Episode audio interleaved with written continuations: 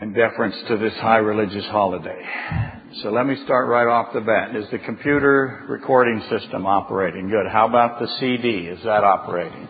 And it seems to be. So we'll record the clock. And the lapel mic is on and off we go for our Oh, um, yeah, you're right. Thank you. We're now dismissing the children for Jenna, who found out she had to stay, and her faithful assistant. Just try to have a better attitude than last week, Jenna. That's all I'm saying. That's all I'm saying. Thank you, Eric. I did go to a seminar, just to let you know, and I should have made Eric go with me, but I didn't, and it was very interesting. And one of the things it said to do was um, um, try to put your announcements, your offering, and your sermon back to back so that the songs don't get interrupted all the time. So that's something that appealed to me, and we may end up changing. Ooh, change, change so hard. Okay, special Super Bowl sermon today uh, though you may not recognize it as such. February 7th, 2010, lecture discussion number 12 on Zechariah 11, John 12, Matthew 12, Matthew 27, Revelation 13, and Revelation 17. That's where we are. That's pretty much where we always have been for the last uh, 12, 13 weeks, especially on Zechariah 11. Uh, because I knew so many people would be uh, would be absent today, um, illegitimately, of course, and we will dock their pay because I knew that was just inevitable and, and we couldn't uh, uh, avoid it, I uh, intentionally tried to make today's sermon, sermon something that would um, not be missed by them, but would be very valuable to you. And so um, I'm not going to repeat this one uh, because of of the uh, large uh, unexcused absences. But uh, this uh, this will be a sermon I think that will help you understand John 12 a little bit better. Now we went through I went through all of that stuff. Revelation 13, 17, Matthew 12, Matthew 27. Matthew 12, as you know, is where the Pharisees reject the Messiahship of Christ based on that they said he had Satan inside of him, or Satan had possessed or incarnated or had taken over Christ, and they rejected his messiahship based on that, knowing fully, by the way, that that wasn't true. They knew very well who Satan had in fact entered, and it wasn't Christ. But that is the blasphemy of the Holy Spirit. It requires, as you know, it requires that God be physically in front of you. It requires that you are a nation it requires that as that nation of Israel that you reject his messiahship on the basis that he is in fact really Satan and not God. So, that is the blasphemy of the Holy Spirit, and that's why we talk about Matthew 12 with regard to Zechariah 11, because Zechariah 11 is the prophecies that says Matthew 12 will occur. Now, we add to that the hardening of the Pharaoh's heart. The hardening of the Pharaoh fits in here because it's got, it's got to be included. Why does the hardening of the Pharaoh have to be included at this any discussion about the Messiahship, the rejection of it, uh, Judas throwing the silver, the good shepherd, the evil shepherd. What's the Pharaoh have to do with all of that? You can talk me, to me today. There's hardly anyone to throw stuff at you or complain. See, the Pharaoh's included because of intentionality. When I say intentionality, what do I mean? I mean free will. When I say free will, what do I mean? purpose, intentionality, free will. See, when I have intentionality, free will, and purpose, what comes next logically in philosophy or theological study? What comes next? What's that? Action is because action speaks to intentionality. So I, when I say intentionality, I'm saying that I am making a what? A free will decision. So what's the question, theological circles? Do I really have free will? Right? Do I have it? The Pharaoh's hardening of his heart comes right into play. How come? Did, who hardened it? Did he harden it himself? Did God harden it? Or was it a combination of both? And if it is a combination of both, how is it that God hardens a heart? And I've made the comment before, this is how God hardens a heart. He steps away from you. It's not an action directed at you. It's an action of Him directed away from you. So the withdrawal of God causes what? The hardness in you. Why do you get harder? Intentionality. Okay? So that's how the Pharaoh gets into that. And when you get there to intentionality, free will, and purpose, you have to deal with the existence of goodness and morality. And when you are dealing with, the, with goodness, morality, and intentionality, and free will, and purpose, and all of that, if you say you have free will, if you say that you as a human being, I as a human being, us as human beings, we have free will. Now we can argue over how much free will we may have, but if you say we have it, then you are saying that you have an immortal soul. Because a free will is a immaterial substance. It's not a physical substance. It is a supernatural substance. And so free will becomes more evidence for the existence of our immortal soul, and that's part of the underlying issue. So Pharaoh is coming. All of that to say Pharaoh is coming eventually. I have to get to Pharaoh. Uh, and when I get to free will, what else do I do now? I talk about judgment. I talk about holy, perfect, good justice, accountability, the issues that surround the Pharaoh uh, will come to fore there. Uh, why do I say justice comes into issue? Accountability. If you have free will, what's going to happen to you? You're going to face judgment unless you have perfect free will, and none of you do. We prove that today by the people that didn't attend church, right? I'm kidding, sorta. Sorta. So all that comes into the Pharaoh. People, if, if you put, uh, if we have accountability and we do not, and there is no morality and we cannot choose good from evil and all there is is chaos, then you eliminate the need for judgment. So that's how it all fits together. Free will is going to be prominent here pretty soon, the existence of such. And I, I, I know, let me say this, Christians have free will positions. Atheists don't. To the atheist, there is no free will. Now, I'm aware, and they say everything is in chaos and there is no purpose and we are just random acts of physical material that expire and cease to exist. And there is no free will. And there is no evil and there is no good. The Bible says opposite of that. So when I see Christian scholars, and I realize many Christian scholars uh, argue that mankind has no free will. There's lots of churches that do. What do we call them? Hyper Calvinism. They say there is no free will. Man has nothing. He is simply an automaton, and God is therefore what? He is the author of evil, and he is unjust. That's what they teach. I'll give you the list of churches. There's some real close. And they say they're saved. Why? Because they're better than you, ultimately. Ultimately, that's how it comes out. They won't tell that to your face until after you become a member and tithe. But that's what they'll start saying to you eventually. And, and like I said, let me say this really clear. Christian scholars who argue that man has no free will, they're not aware of the implications of their position.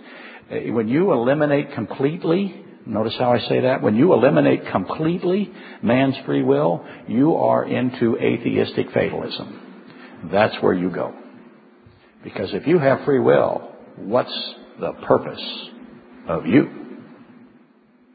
So ultimately, that's why I felt the philosophy, Christian philosophy, fits so well into theology. Okay. Pharaoh is the key to mystery number eight. And mystery number eight is the mystery of the Antichrist, or the mystery of the man of sin. In, in that why? Why is Pharaoh such a key? He's what? Yes, he's a picture, he's a type, he's a shadow. You can study the Pharaoh and figure out who the Antichrist is and what the Antichrist will do. Very good.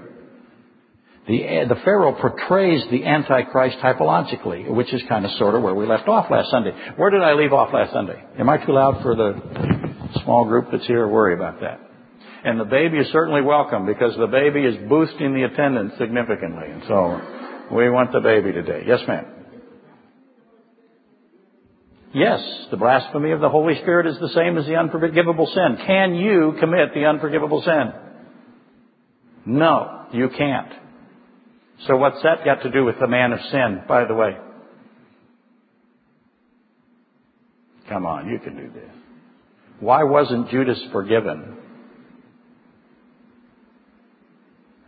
That's ultimately where you go. Can a human being um, commit the unpardonable sin?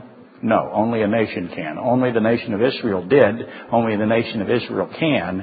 And you must have Jesus Christ, God in the flesh, physically in front of you to commit the un- unpardonable sin. And you have to, as I said, you have to be a nation. You are all individuals, so am I. We cannot. Okay, last week I got off of Pharaoh. I didn't even go to Pharaoh, but I threw a type of the Antichrist at you at the very end. Who was it? Oh my goodness. Your grades are suffering, baby. You know, pink slips are coming out. Uh, isn't that what you got in high school? You had to fill out pink. Goliath, but she's in the front row. She, yeah, she's the wife, you know. Boom, goes right. No, I'm kidding. I threw Goliath against the dry erase board metaphorically last week. I, I did. I picked him up and I threw it at you because Goliath is a terrific type of the Antichrist. And we're in John 12 where we are studying the eighth mystery, the man of sin, because that is where Judas utters his first recorded words, and because Goliath is this extraordinary, stunning portrait of the Antichrist. And we have to, we have to put him in here somewhere. When you add Pharaoh and Goliath together, you get so many pieces of the Antichrist. It's extraordinary. Now remember, what's the point of all of this? John says, 666, know who the Antichrist is. Know as much about the Antichrist as you can. It is wisdom to be able to figure out who he is and what he's going to do. And now the Old Testament is filled with pictures of him. Pharaoh is a prominent one. Goliath, stunning, probably probably the most uh, prominent of all of them. And then Nimrod also there. Absalom. Absalom with the beautiful hair chasing uh, uh, David, the shepherd, around uh, uh, Gethsemane is hung. King of Sodom is Satan himself prior. But, but you start adding Pharaoh and Goliath and Nimrod and Absalom and Sodom and the Assyrian, and then you put Saul, King Saul. Here we have King Saul, right? Israel had the flame, they had the Shekinah glory of God, and they didn't want it on the throne. And they wanted a man as a king, so Saul became king of Israel. You see the picture, the rejection of God for a man as king. And that is a picture of the Antichrist, the tribulation for apostate Israel. Okay? So as I said, you had Pharaoh and Goliath and Nimrod, Absalom, the Assyrian, Saul, Cain, Balak. You know who Balak is? Balak tries to kill Israel. He has a what? He has a prophet. A really good prophet. What is that prophet's name? Balaam. I have Balak and Balaam. They're a team. There's a tribulational relationship between Balak and the, and the prophet Balaam. Okay? and the Antichrist and the false prophet. I have Ahab, Abimelech, Haman, Nebuchadnezzar, and others. And so you have all that information. When you add it together, you accumulate and you get to understand and reveal who the Antichrist is and what, the, what his characteristics are, and you end up with the 666 wisdom. It's just a matter of adding it all together, figuring out what it says, and gleaning it, right? And so just as there are types of Christ hidden in the Old Testament, among actual, real, literal people and symbols. You know, the ark, the bronze serpent, the tabernacle, the priesthood, the sacrificial system, those are symbols of Christ. There are people that are pictures of Christ. There are also types and symbols of the Antichrist, and we'd expect that. And Goliath, as I said, one of the major ones. Christ, see, takes Goliath's head, has David cut it off. Notice how I'm saying that? God has David cut off Goliath's head after he hits him in the head with a rock. The rock had to go how many feet per second? Really fast. So that rock hits Goliath, goes through his helmet, and then David takes his sword out, which is how heavy. And what is David? It, when Goliath comes out to fight David, what's he see? He sees a tiny little boy. He doesn't see a champion that is in any way capable of fighting him. He sees a small boy Uh, with a sniper rifle, but he didn't know that. Teflon bullet, but he didn't know that. God has to enable that rock, doesn't he, to go where it is aimed and to go through that helmet and to knock him down. And then he's got to get David to do what? Pick up his sword. Goliath is killed by a sword. What is the Antichrist killed by? Revelation 19. Killed by a sword. Out of the mouth of Christ. Out of the shepherd the good shepherd The sword out of the good shepherd kills the antichrist. So that Christ then, uh, David is instructed by God to bury that skull on, uh, of Goliath on Golgotha, which of course, as you know, means Goliath. Goliatha means Golgotha, and that is where Christ was crucified, right on top, and you've seen me do this many, many times, right on top of Goliath's skull. That is a Genesis 3.15 fulfillment that says that the seed of the woman will crush the head of the seed of the serpent. Well, that happened in the crucifixion literally as well as uh, figuratively or prophetically. So Goliath stands out. Now think about Goliath a second. Could any man defeat him? Could any man stand against him? He was a monster, an absolute monster. No man could stand against him. He would come out, this incredibly powerful human being who wasn't just human, was he? He was also a what? He was a Nephilim. He's a Nephilimic mutation. Anakim. He's a mutant giant. Superman.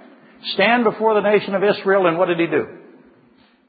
Blaspheme the God of Israel. Who comes out to kill him?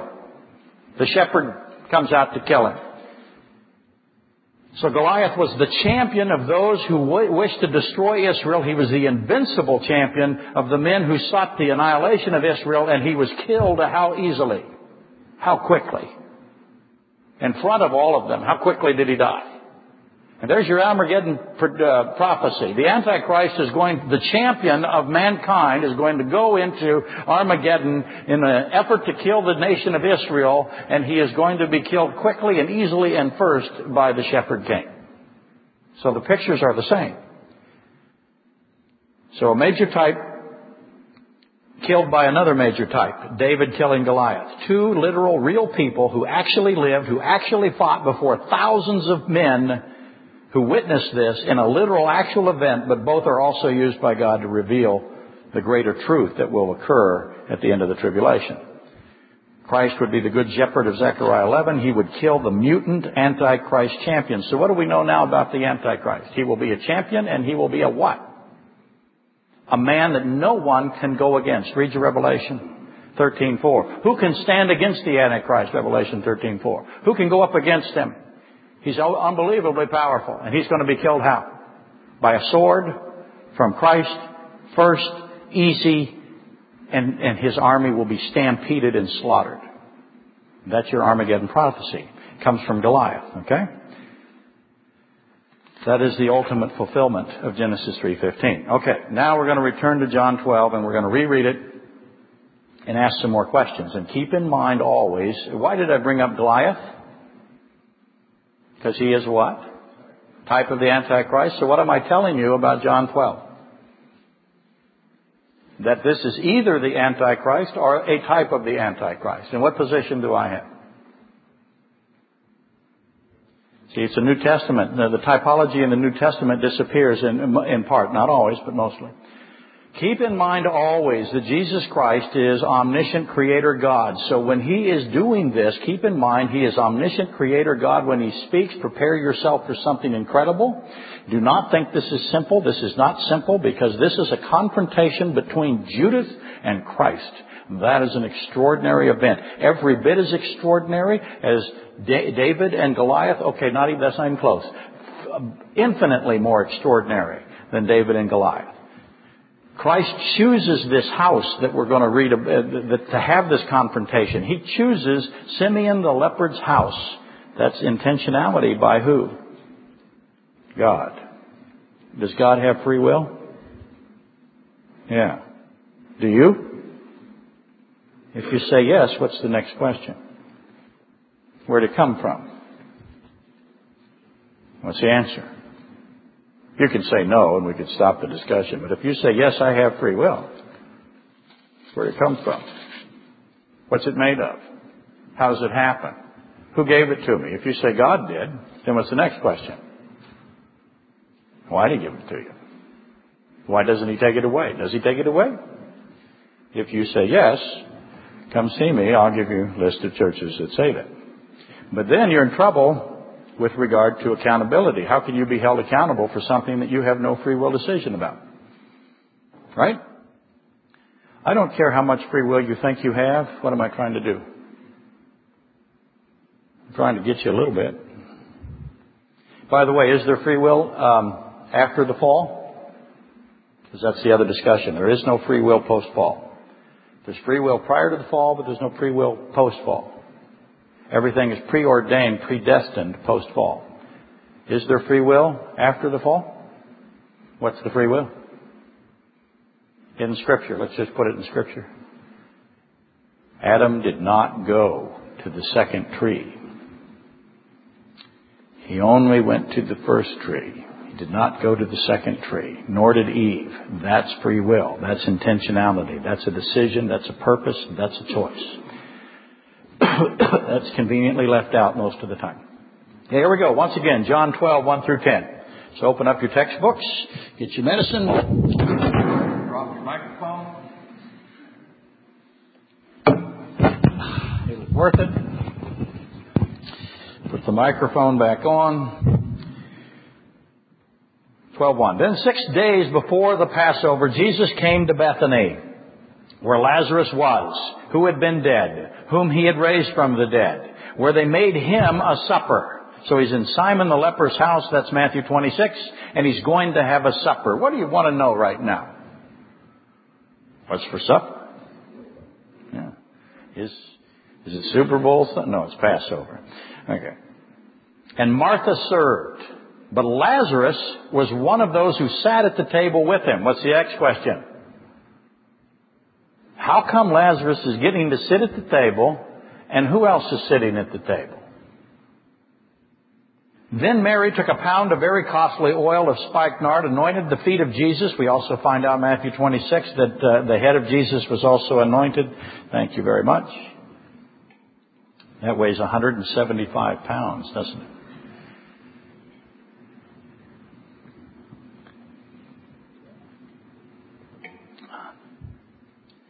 As we said last week, that's a year's wages, maybe as much as $75,000 in today's money. Mary took a pound of very costly oil of spikenard, anointed the feet of Jesus, and wiped his feet with her hair, and the house was filled with the fragrance of oil. All of this is purposed by God, Christ. Uh, all of this, Jesus Creator God, Lord God Almighty is intending to have happened every single detail. The Holy Spirit made sure that John put these details down. They are amazing details. But one of his disciples, Judas Iscariot, Simeon, who would deliver him, said, Why was this fragrant oil not sold for 300 denarii and given to the poor? This he said not that he cared for the poor, but because he was a thief and had the money box and he used to take what was put in it. There is characteristics of the Antichrist. At the very least, those are characteristics of the Antichrist. And you get that, by the way, from uh, Zechariah 11. But Jesus said, Let her alone. She has kept this for the day of my burial. For the poor you have with you always, but me you do not have always. Now, a great many of the Jews. I, I want to know the answer to something now because I'm a math guy. What's the question I want to know? How many is many? It's not just many. It's great many. I want to know how many is great many. How many is great many? We're in Bethany. I think it's almost the entire town of Bethany. This is many thousands of people. And they're coming from everywhere. Why are they coming? Well, it tells us. Now, a great many of the Jews knew that he was there. Christ is there. We want to see him. How come? What's he do? He provides food, lots of food. We get food. We get so much food, we might eat, we might eat for years if we just gather it all up and keep it. So just in case he's giving food out, he's a, he's a walking grocery store. What else is he? He's a walking hospital. I got any problems. I'm going. He does extraordinary things. He heals people of leprosy. He, and, and, he has to put their fingers, he has to put fingers on them and ears on them and noses on them and feet on them. Uh, he heals people of missing arms, missing eyes. He spits in the dirt, makes an eye. So a, a huge crowds are coming to see him. I expect that, right? Food, medicine. This is, this is, he's, he's a walking Safeway and he's a walking HMO, isn't he? That's not even close to what he is because he's infinite God. But you get the point. The Jews knew that he was there and they came not for Jesus' sake only. Not for Jesus' sake only. You've got to be kidding. Who else could be interesting to them? But they might also see Lazarus. Because Lazarus just solved the philosophical debate of traditional dualism between monistic materialism. The debate's over here with Lazarus. And these people want to know that. Now, if that means something to you, a couple of you smiled and it did mean something to you. Lazarus is now the preeminent scientific mind of his generation. He knows something nobody else knows and they want to hear him. Whom he had raised from the dead. But the chief priests, we call them the evolutionary atheists, plotted to put Lazarus to death because on account of him, many of the Jews went the way and believed in Jesus, okay? For today, being that this is a special Super Bowl sermon, and I, am watching the clock, don't worry, I got the clock, I got five clocks, I'm on top of it. There's no possibility you're going to miss the kickoff by more than 30 minutes. No possibility. And by the way, in the first quarter, what will be the case? The game will be over, that's right. In which case, you might as well stay and eat what John brought. Okay. It's special, special Super Bowl sermon, special if for no other reason than only uh, a fifth of the church is going to hear it. Most scholars, learned theologians err here at this passage. They make a mistake always. I read them, I got them all. Uh, my books are scattered all over the place, and I've looked at every single one of them I've got, and they all of them fail. Even the best and the brightest, they fail to notice uh, the key ingredient, so to speak. There's a key ingredient here, and they don't see it. Again, omniscient creator God is physically present. He is in authority, absolute control. All of this is, he, he has control over. He is purposely making things occur here. He's choosing he has authority and control, just like over his crucifixion. No accidents there, no accidents here. The apostle John includes this in his gospel. It's therefore a proof of Christ's deity, that he is the ancient of days, that he is God himself. And most commentators ignore what Christ is teaching here, what he's revealing here, and that's a shame. So we're not going to make that mistake. Don't worry, I won't erase the great prophecy if I'm right, if I'm right again, notice emphasis on again, I will be much harder to live with next Sunday. Okay, I'm going to list this to avoid the common mistake so that you can see it six days. Read along as I start writing these things down. After six days, right? He come. It's on Passover. Passover is in here. Never go by Passover. Is that the key ingredient? Because I have a Passover pattern with regard to the crucifixion week. That's a B, by the way. Almost looked like a 13. I have Lazarus. Lazarus. He's in here. D. Uh, resurrection is in here, and that's very important. Resurrection. Whenever you see resurrection, you got to ask yourself, why is it there? And, and by the way, what you do is you go around the whole Bible and find everybody that's been resurrected, so that you can put them all together into one piece. How many resurrections are there? You're going to spend a lot of time doing this. Trust me. How are they all different? How are they all the same? Resurrection is very, very important, by the way. We have Martha serving now she was a type of Christ. I'm sorry, she was a type of Israel.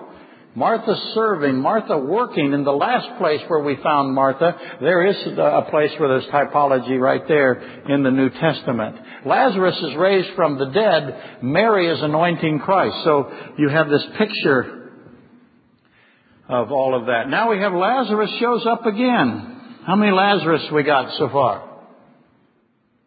Okay. So you, oh great students, then we have a table where we're all sitting at the table. And then we have, you, oh great students, should be asking yourself, is the key ingredient on that list so far? And then, number I, this very costly oil, years' wages, seventy to a hundred thousand dollars worth, and it's used to anoint Jesus' feet here. But when you add Matthew 26, you see it's also anointing his head as well. It was poured over his head. And as we said last week, the purpose of the oil is to hide the what? The smell of death. It's an anointing, embalming oil, if you will, a fragrant oil. Of course, we don't have to worry about the st- smell of death with Christ. How come? No sin. Then I have Judas. And Judas, as I've said so many times, probably uh, after Christ in the New Testament, the most important person that you can study.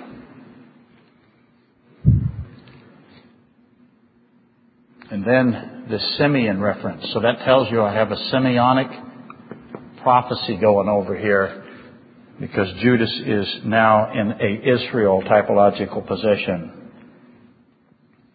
And not a good one, apostate Israel and then this deliverer. You, you don't ever say betray. It doesn't make any sense. It's deity stripping. Judas is the deliverer of Christ. Look at Matthew 26. You'll see where that comes from. And then you have his, his question, the not sold should be given to the poor question. Not sold given question. Okay? And then uh, the poor poor. If you're following along, you'll see why it, I put poor, poor, and I double it. And he's identified, the Antichrist is now identified as a thief. So what's the obvious question? You have an Antichrist is identified as a Goliath mutant champion, and now he's identified as a thief. What's the obvious question? What he steal? What's the next obvious question? Who'd he steal it from? And then we have this wonderful mystery of the money box. And I ask all the time, why does Satan and the Antichrist need money? That seems to make no sense. And whenever something makes no sense, then it's always really cool. And in this case, what's the reason for the money box? Yell it out to me. You were here last week. You're the most holy of all. What's the purpose of the money box? I'm going to help you. Zechariah 11. Did anybody have that? The money box teaches you about what particular piece of all of this. Louder, daughter-in-law. Huh? Leader is nice. We know the Antichrist will be the leader and he'll, he'll fool the elect. But not, not what I expect out of my daughter-in-law. Yes, it is about the wages. It is about the silver that he throws. He wants the money box because of what will go into it. How does he know it will go into it, by the way? Why does he want it? He wants that 30 pieces of silver. Then we have Christ saying, this is about my burial my death, right? And then again, we have the poor are brought up again. You really understand the poor when you go back to Zechariah 11 because the poor, the poor, the poor, the poor, Zechariah 11 is always who? It is remnant Israel. It is the ones of the, the believing Jews are the poor. So does the Antichrist care for the believing Jews? No. What's he seeking to do to them? Do to all Jews, frankly. Kill them all. And then you will have me always. So you have have always. Now this, this will be up here next week too, because we can now have the technology to save it. And not have always. You will have always the poor, but you will not all have always me. So the poor have always, not have always me. So that's a time mark, isn't it? And then the Jews are coming from everywhere to see Christ and Lazarus. And then what do we have next? What do we have next? Lazarus. And then what do we have?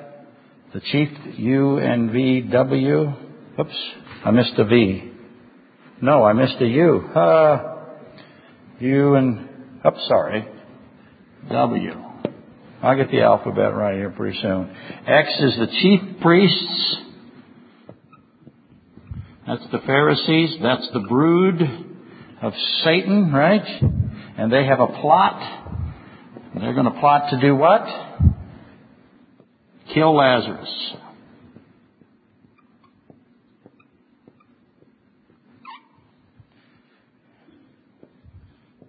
And then we have the believing or the saved Jews.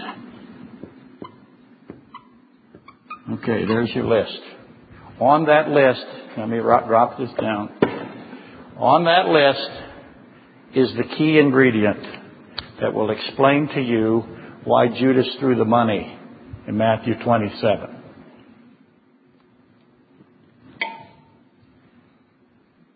What's the key ingredient? I actually gave it away to you because I got to hurry. What's the key ingredient? You're going to pick one thing to study. Which one are you going to pick? Hmm? Money box is a very good choice. Takes you to Zechariah 11. But uh, I don't think it's going to help you as much as you would want. Okay.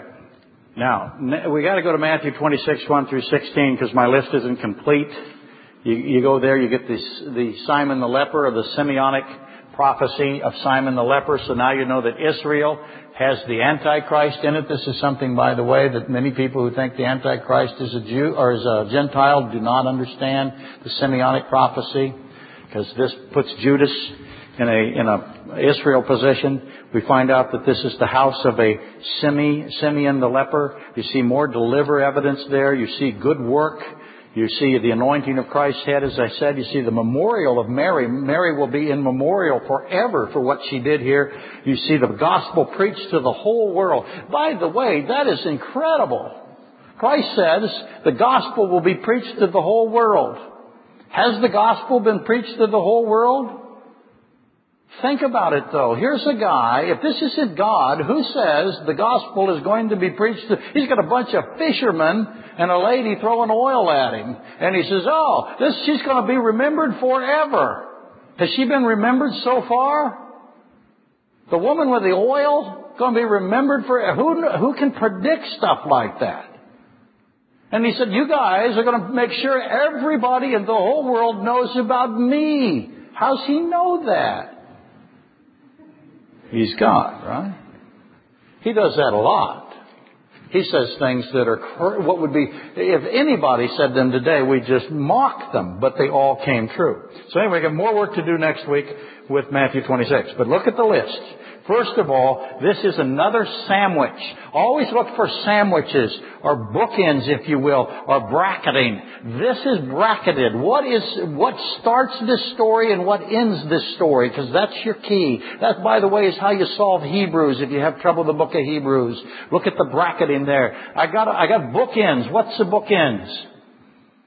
Lazarus. Thank you, son. I have a I have a Lazarus sandwich. I start with Lazarus, I end with Lazarus. How many Lazaruses is uh, Lazarus eyes? How many Lazaruses do I have? I have four. I have the where Lazarus, I have the but Lazarus, I have the see Lazarus, and I have the put Lazarus. I have four Lazaruses as his eyes, as his. Mm-hmm. So, let's ask some questions about the death and the resurrection of Lazarus. That's the key to this. Because this is another area where what passes for modern biblical scholarship falls down very often, if not every single time. Whenever resurrection is found in the scripture, you gotta ask what?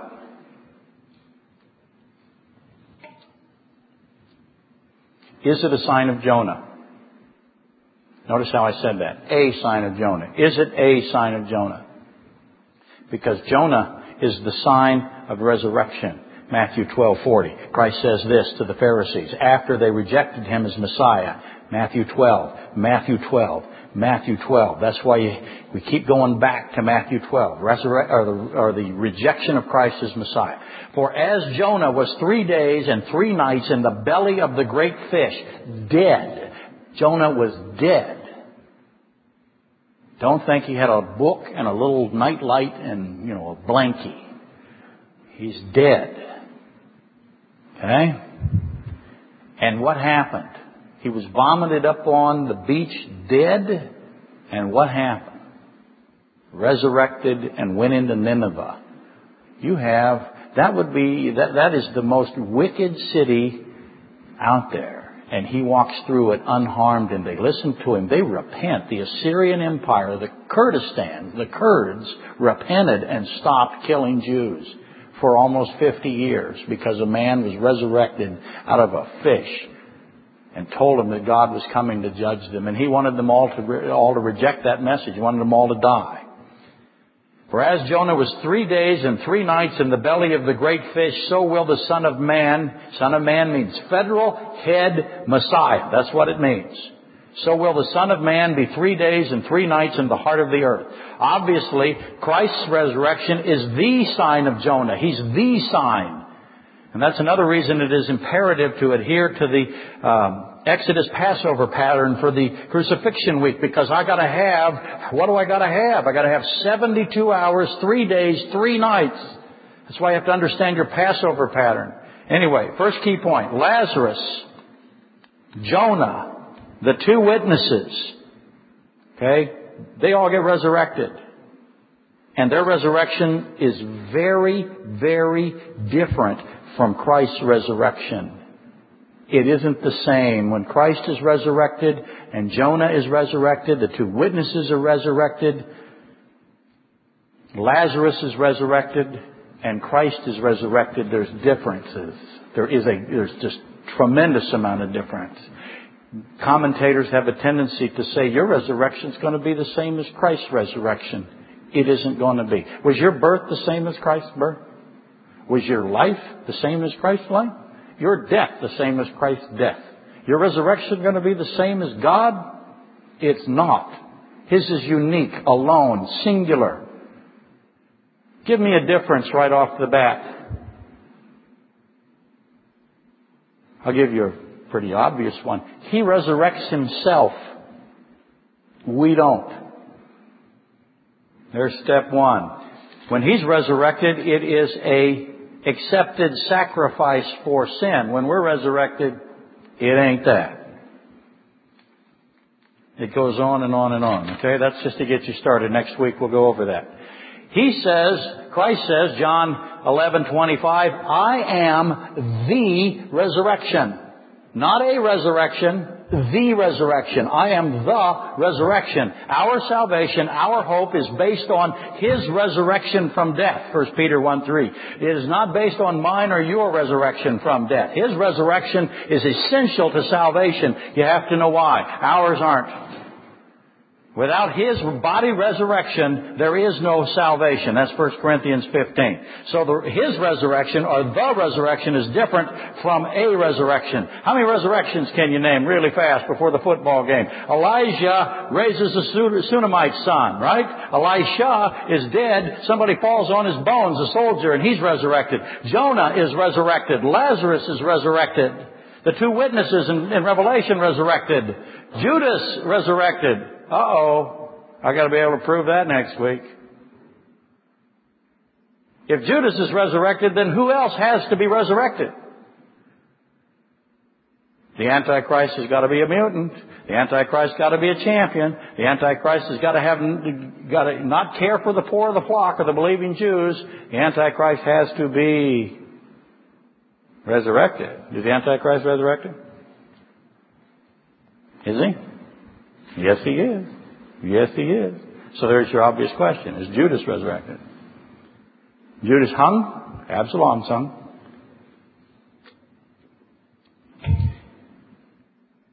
What other? I got the open graves resurrection. What's that?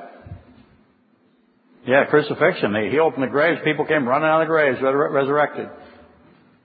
I have the Jairus' daughter resurrection. So I got plenty of resurrections to inspect and study and compare, and all of them are amazing and all of them are incredible, and we'll do that later next week. But I want you to consider Lazarus really fast. What did Lazarus experience? What did he know? Why did the Pharisees want him re-dead?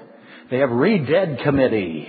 The Lazarus Kill Him Again Committee. Who wants to serve on Kill Lazarus Committee? I mean, think about the anatomy of it. We've gotta get together, We've gotta plot, We've gotta kill this guy again, which makes me think that they might have had something to do with his first death. He got sick. I'm thinking poison. Now we gotta kill him again. Let's have a meeting. Bob, you're in charge of killing Lazarus. Good luck with that. But just imagine the Let's Kill Lazarus committee. Did the Pharisees believe that Lazarus was resurrected from the dead by Jesus Christ? Did they believe that? Yes, they did believe it. And they gotta kill him again. They're gonna kill him as many times as it takes. They gotta be worried about Christ's option to relive him every time. We kill him, he raises him. We kill him, he raises him. Um, that's not good. Okay, we gotta break the committee up. You go first, you kill him. If he raises him again, Fred, you got the next shift. Yeah, they had a Lazarus problem. What was the problem? Jews were coming from everywhere to see Lazarus. They wanted to see and they wanted to listen to him. Everybody believed. The Pharisees believed. Everybody believed. He's sitting at the table. Everybody at the table. You're sitting at the table with a man who was dead and is now alive. Imagine that. You're having dinner with him. What are you going to ask him? What am I going to ask him? I tell you what I'm going to ask him. What's the obvious question I'm going to ask him? He's gone. He's dead four days.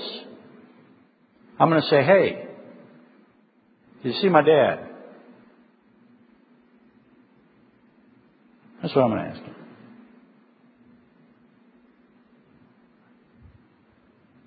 Lazarus was a witness. He knew truths. He saw things. He saw people. He knows things that you just don't know. He saw dead people. He spoke to them. He saw people he knew. He was there four days. Four days. Where did his spirit go? Who else was there? What was it like? How did you get there? How many angels carried you? What did the angels look like? What did they say to you? What was physical death like? The exact moment. Did your soul spirit hover over you? Did you see me? Yes. They believed, the Jews believed the Spirit hovered over the body. Well, it was an, uh, that's a good question. I think mostly because they thought that the, um, that you couldn't really embalm them, so to speak, until you were sure they were dead. The same principle was putting the little bell in the coffin in Europe. Because they weren't so good at figuring out if people were dead for a while. Okay, now people miss the game because of your question. Okay. How did your spirit, Lazarus, return? The exact process. You're in paradise. Just imagine if this happened in Anchorage today. Almost done. Pat, start turning on that ball game. Lazarus would be what? He'd be besieged. Mourning families would come. Especially people that lived in his neighborhood. How many people died in his neighborhood? Hundreds and hundreds. Death was, was prominent. People died every day of all kinds of things, tooth decay. Dying people would come. And obviously the Pharisees would come because they represent monistic materialism. Actually, the Sadducees did, but I like to make these people the evolutionary atheists. The scientific community would come and the religious leaders and the politicians would come because Lazarus could prove something. He had something to say. He had come back from the dead. His body had decayed. It had stunk. There was stench. What does it take exactly to reunite an immortal soul with his dead, rotting corpse? The body has to be what? Fixed. It's got to be repaired. The dead cells have to be made alive again. Who does that? Who can do that? The spirit soul has to be found, it has to be brought, it has to be reinstalled, the body has to be readied. Lazarus saw, felt, heard the entire process. How much fear of death does he have now? Is he worried about the Kill Lazarus committee? He ain't worried. And the apostles, by the way, the disciples had the same kind of ability to, to face death. Where did they get it? How did they get it? How did the apostles get the same as Lazarus? Can we get the same as Lazarus? Next week, the apostle John got boiled in oil. Did it bother him? Did he live through it? He lived through it. How do you do that? How about those guys that got burnt